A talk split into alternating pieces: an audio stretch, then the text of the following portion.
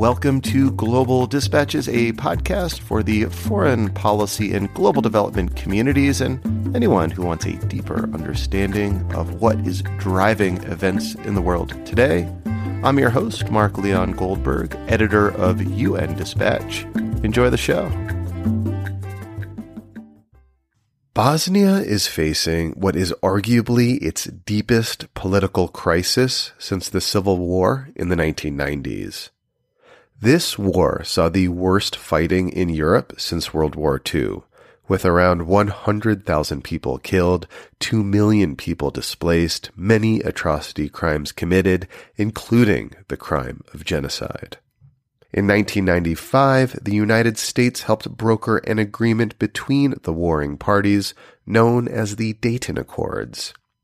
This agreement created a new political order in Bosnia and Herzegovina by essentially dividing the country into two parts. The Federation of Bosnia and Herzegovina, which is majority Bosniak Muslim and Croat, and the Republika Srpska, which is majority Serb. These two entities combine to form an internationally recognized government which is led by a rotating three member presidency, which includes a Bosniak, a Serb, and a Croat. And layered on top of this is an international diplomat known as the High Representative, who wields some power. This has been the basic agreement that has prevented a return to armed conflict. It has been an uneasy agreement, certainly tenuous at times, but it has held since 1995. But now this is all unraveling, and very quickly, because the political leadership in Republika Srpska seems determined to secede. On the line to explain why and how Bosnia is on the verge of potential political disintegration is Jasmin Mujanovic, a political scientist and analyst of Southeast European and international affairs. We recorded our conversation live via Twitter Spaces, and I've noticed that since I've started recording these conversations live, we've had many more listeners to the podcast itself. If you are a new listener to the show, welcome.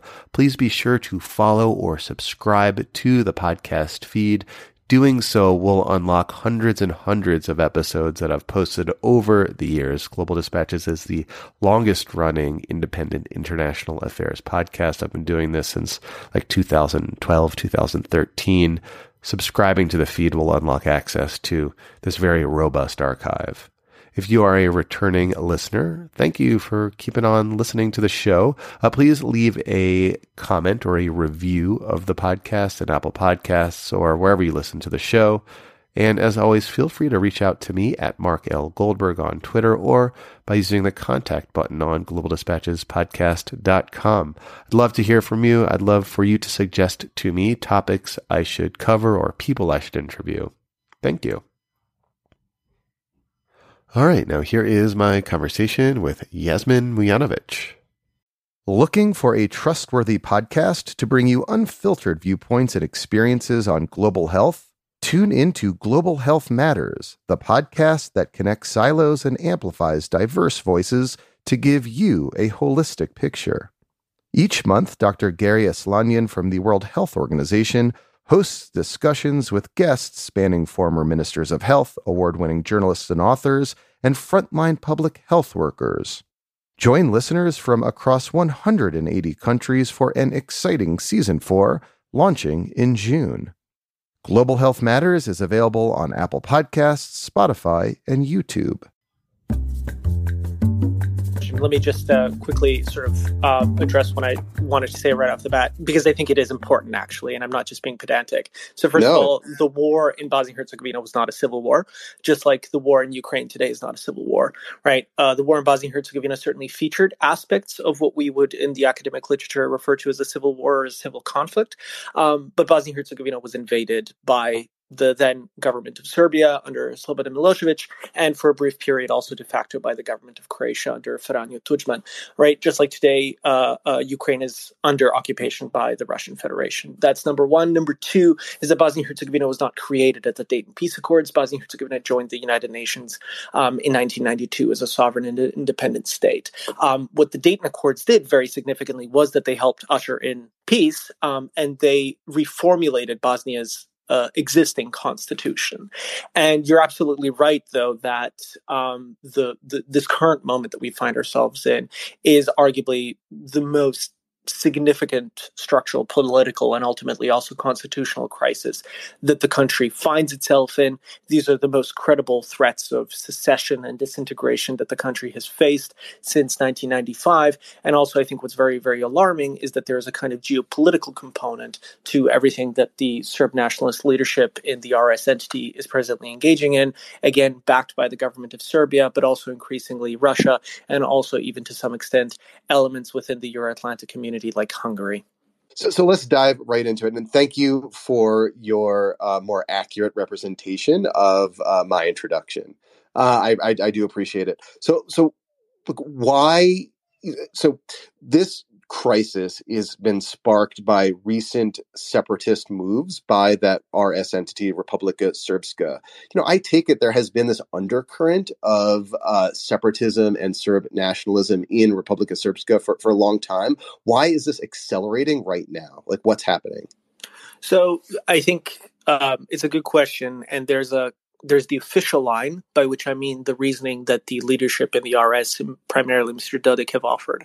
And, right, and Dodik think, is the uh, head of Republika Srpska, who serves as you know one of those uh, three head entities in, in BIH. Right. So he's he's technically right now a member of the tripartite state presidency. Um, he's the uh, ethnic Serb member of the presidency who is um, elected from the territory of the RS.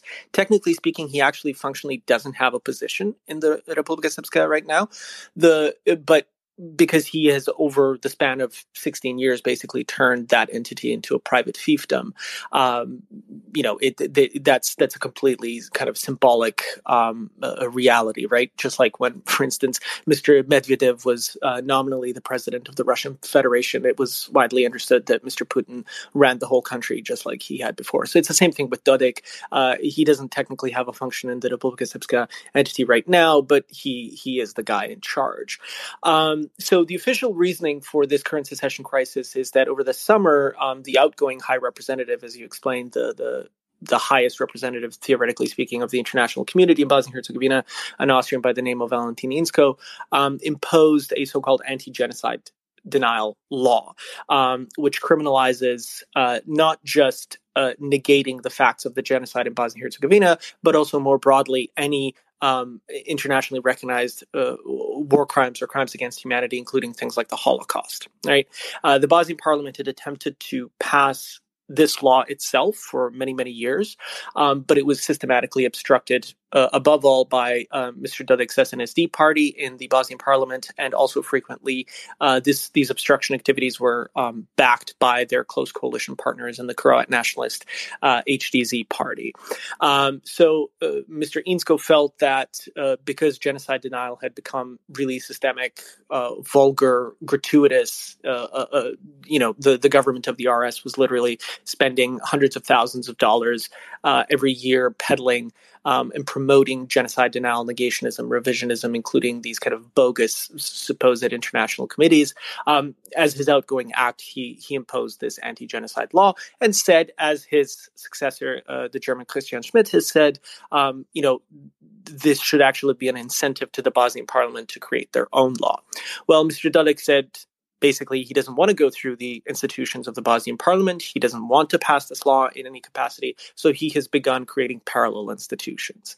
Now, what's important to understand is that although it is certainly the case that genocide denial and genocide glorification is a very, very important feature of the kind of ideological posture and um, activities of Mr. Dodik's regime, uh, the, the, the the the kind of structural long term goal, though, is the breakup of Bosnia Herzegovina. And so ultimately, Mr. Dodik has only used this uh, genocide law, anti genocide denial law, to uh, uh initiate what he has been preparing the ground for, arguably since 2006, but very, very earnestly since 2014, in and around the invasion of Ukraine, actually, by Russia, which is to say, again, uh, uh, initiating formal secession procedures in Bosnia Herzegovina to attempt to take the RS entity out of the country. So, so, th- so it was this genocide law that was like the proximate spark, but this had been brewing for a, a long time. Right.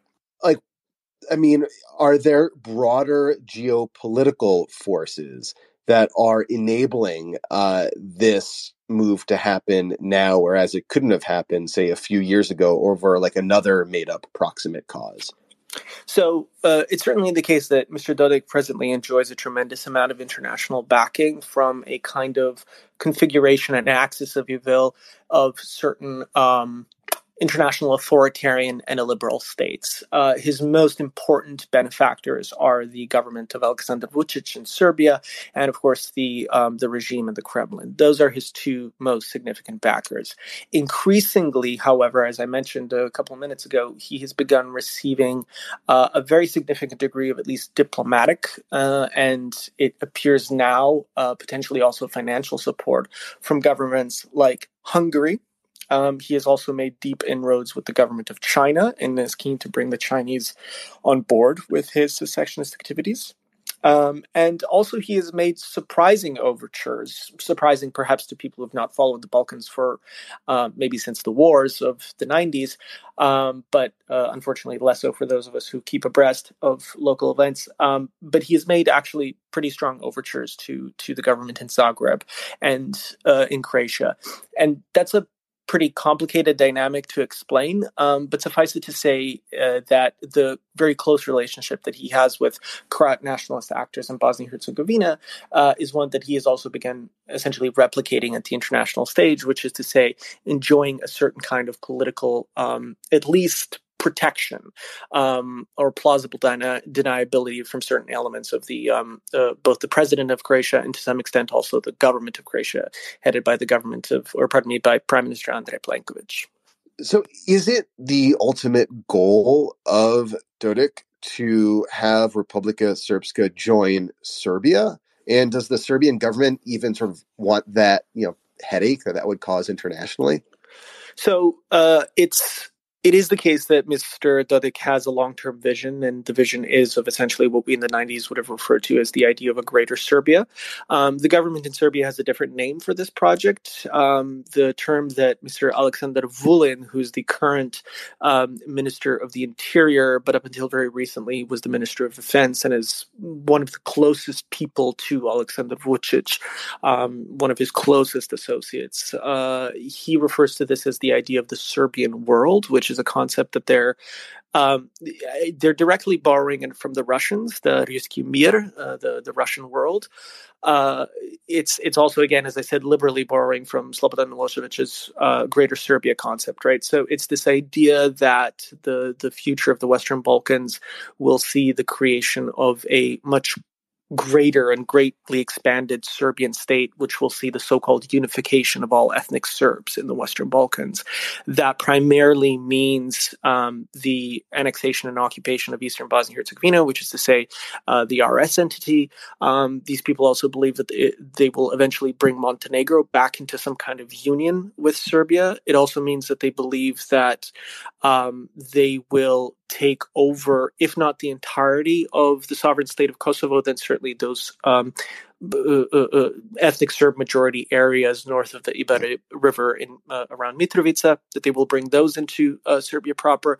And in the most extremist versions of this fantasy, uh, there's also sometimes speculation about potentially taking parts of North Macedonia and even Croatia.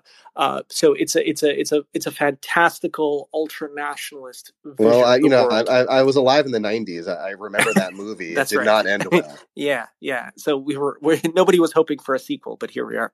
Um, so what would be like the mechanism by which Republika Srpska actually starts its like process of removing itself, disintegrating, separating itself from uh, Bosnia and Herzegovina? Um, you know, I, like you know, is there? I know, as you said earlier, they're creating some like separate state structures, but is there like a potential like just declaration of independence followed by potential fighting? Like how I guess my first question is like, what would be the steps that one might expect should uh, Dodik uh, act on uh, these statements that that that Republika Srpska will uh, indeed declare independence and separate itself, eh, followed by like you know what is the potential that armed conflict may result from it. So, as you noted, they've already begun the kind of quasi legal. I mean, they use the term legal very loosely in the sense that all this is obviously unconstitutional and illegal, but they're trying to create the legal veneer of a, of a process for creating a, a, a parallel legal infrastructure or structure, I should say, um, for declaring independence somewhere down the road. Um, and they have these kind of somewhat fluid timelines. Um, they're always kind of doing these resolutions that they say they will then enact six months later. So this, we're in the midst of one of these kind of moments right now, and, and we're unclear what's going to happen in about five months from now. Um, Can I just stop you? Like, what's yes. an example of like a parallel structure? So, for instance, the the, the first um, structure that they went about creating was a drug, which which sounds very sort of banal uh, and blasé uh, and not particularly dangerous. But the first thing that they did was that they created a um, a drug acquisition agency, right? So, like a government agency for the creation of, uh, of, drugs and medical supplies. The issue is that there already is such an agency at the Bosnian state level, and so they the the, the government of the RS um, cr- created a law that said that they were going to initiate the creation of their own agency without uh, actually going through the necessary legal process at the Bosnian state level and through the Bosnian parliament to spin this body off, right? Uh, you can't just create a parallel institution. Um, you know, this is like basic constitutional uh, procedure. Yeah. But this is this is the thing that they're trying to do, right? So they're trying to basically say all of these things that exist at the state level, we are, as they put it, quote unquote, pulling out of, which is not actually a legal thing that exists. Um, and we are then going to create our own essentially shadow institutions. So they've said they're going to pull out of the tax authority, they're going to pull out of the armed forces, the border police, um, the constitutional court, and all kinds of other institutions, that, that, and that they're going to create their own institutions that do the same thing at the entity level, which is not how the world works, but that is the project, which is why myself and others have referred to this as a process of secession in all but name, which is to say they they they are now a little bit careful to not say secession, um, but it's very clear that this is kind of the institutional mechanism with which you would go about seceding.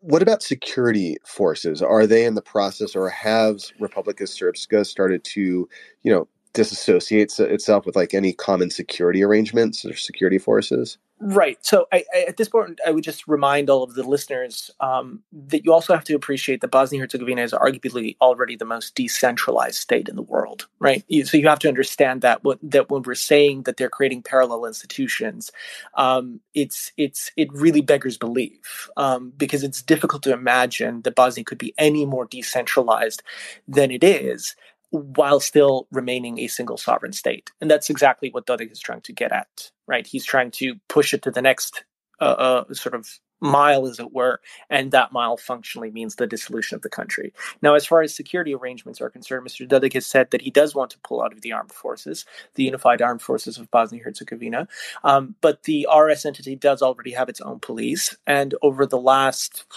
10 years or so, but very aggressively over the last six or seven years, um, the RS police has undergone a very, very significant, what I would call paramilitarization, which is to say they look less and less like a civilian police force and more and more like an armed militia. So, for those who, for instance, saw some of the scenes out of the regional capital, um, it's actually not the regional capital, I should say, but whatever, Banja um, uh, they had this unconstitutional ceremony marking the, the, secession of attempted secession of this territory in 1992 under the leadership of genocidaire uh, Radovan Karadzic. So they had this big parade and they had all these people out, and you saw you know these cordons of of, mm-hmm. of anti-terrorism police. Da da da da da.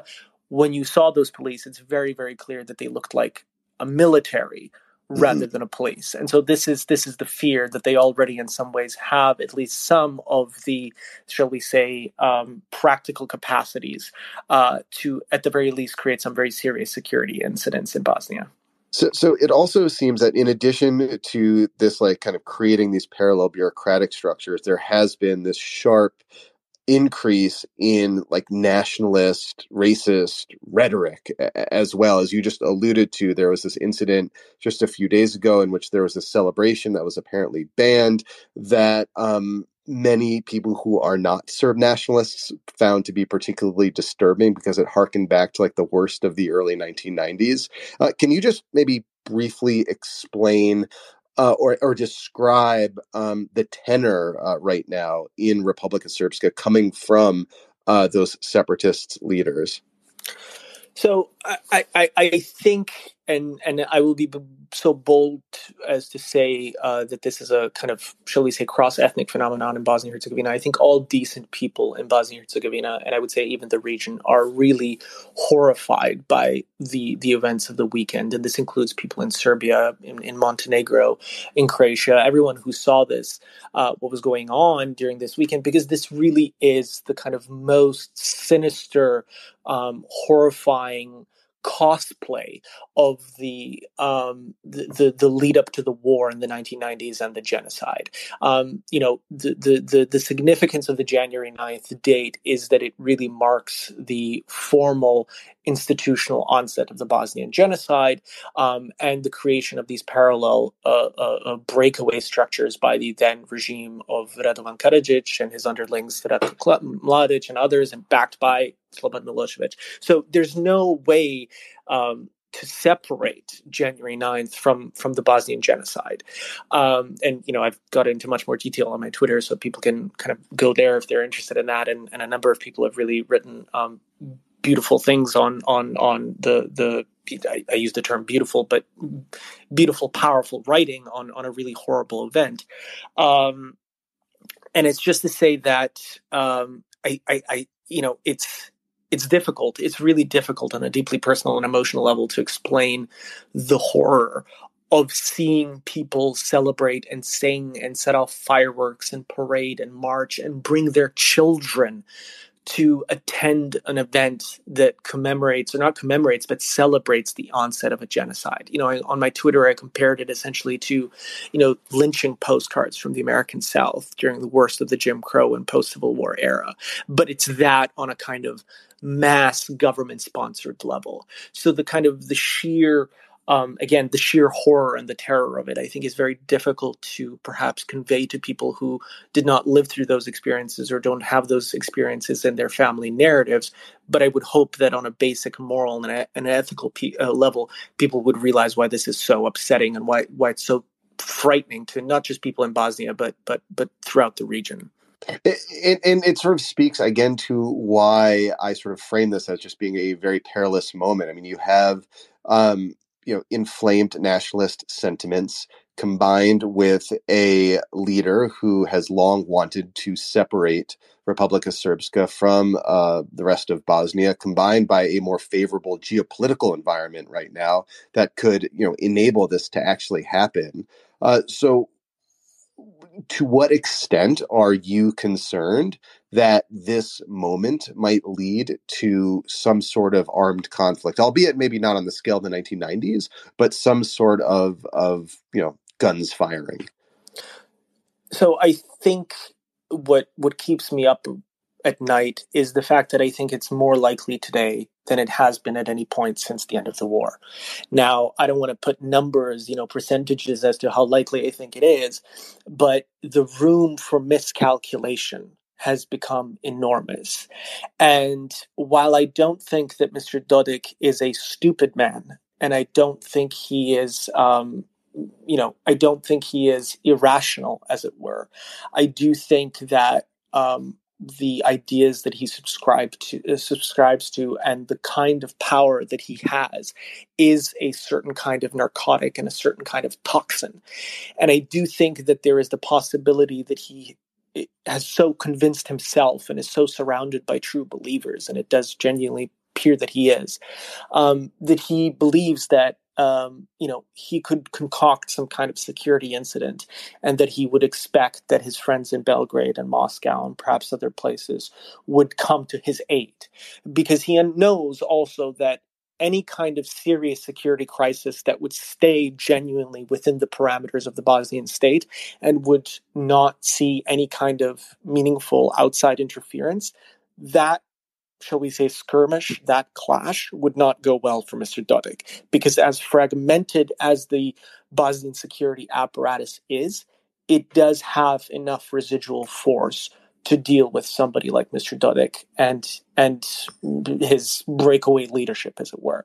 The fear is that it would not remain contained within Bosnia, that you would see um, some kind of hybrid or clandestine uh, interference on the part of the government of Serbia, on the part of the Russian Federation, and perhaps still other actors. And at that point, we would have not just a fundamental breakdown, obviously, of the Dayton Peace Accords, um, we would have another very, very serious security crisis in Europe, in addition to everything that's already going on in Ukraine. And I genuinely don't know that um, you know, whatever remains of the legitimacy or the credibility, in particular, of the European Union, could sustain such another blow. So, given how perilous and precarious the situation is right now, what are you seeing on the international level diplomatically from the European Union, which, as you just said, is, is directly threatened by the potential disintegration of Bosnia? Like, what is the EU doing right now to potentially de escalate this situation? I think, unfortunately, the EU as a body is not doing very much uh, at all, if anything. Um, that is a, shall we say, institutional reality. Um, the EU is a fundamentally consensus based um, decision making body. And when you have people like Viktor Orban and Janez Janša essentially determining the sway of regional foreign policy, um, it's very difficult to imagine that there's going to be any kind of meaningful um, meaningful response to the situation in Bosnia. It should also be said, unfortunately, that uh, people like Dodik and people like Orban and, and Janez and others and other illiberal elements within the EU have, um, you know, have done a tremendous job of corroding and corrupting um, the internal operations of the European Union. I mean, as as as a colleague, or rather, as a as an MEP in Brussels put it to me a couple of weeks ago, you know, we're seeing elements of state capture within the European Union, and so um, you know, one of the hopes, obviously, for instance, was that we would see sanctions on the part of the European Union against Mr. Dodik and his government. That obviously will not happen, and so now the hope is that individual European Union capitals, in particular places like Berlin, um, you know, the government of the Netherlands, and perhaps still others, would be willing to impose unilateral sanctions like the United States has done just a few days ago, um, or rather imposed expanded sanctions on Mr. Dodik and some of his associates. Um, we're still waiting, unfortunately, uh, on that. Um, I believe, and I'm very hopeful that uh, the United Kingdom will come through. Um, the UK has emerged as really one of the most constructive and important um, backers of the sovereignty and territorial integrity of Bosnia Herzegovina. Um, so, you know, it, it, it, would be tremendous if we could see a very uh, significant and sustained kind of Anglo American engagement in Bosnia Herzegovina come out of this situation. But ideally, we would also see some of our um, European uh, friends, shall we say, uh, uh, actually put their money where their mouth is. And how relevant is the United States as a, a, player able to make like diplomatic waves in this region? I did see that the Treasury Department did uh, slap some sanctions on Dodik uh, last week or earlier this week, even. Uh, what role is the United States playing? Well, look, I mean, uh, the the United States was the fundament, you know, the architect of the Dayton Peace Accords. Um, it is, in that sense, kind of the primary legal and international guarantor of the country's constitutional order and thus the country's um, peace and security. Uh, there was a lot of hope, I think, by a lot of Bosnians and Herzegovinians about the Biden administration because President Biden is a, you know, is an old Bosnia hand. He was really very much on the right side of history uh, during the Bosnian War and the Bosnian genocide. He was very crit- critical of the Clinton administration, slow walking um, its involvement in the Bosnian conflict.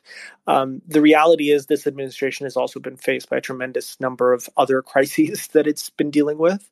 Um, so I think to date, that hope uh, about the um, the level and the quality, shall we say, of American engagement in Bosnia has has not really uh, uh, been borne out in reality. Uh, the sanctions that were imposed a couple days ago are really, really very important and are commendable.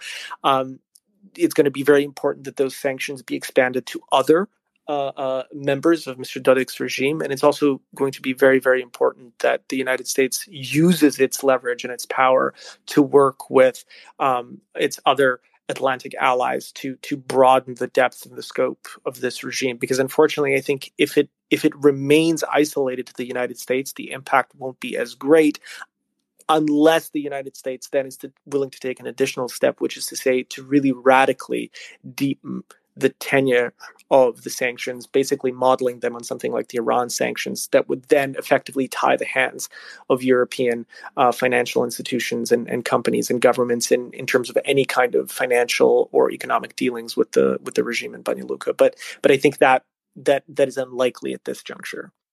Uh, lastly, in the coming days or weeks or even months, are there any inflection points or key decisions that you'll be looking towards that will suggest to you how this situation will unfold?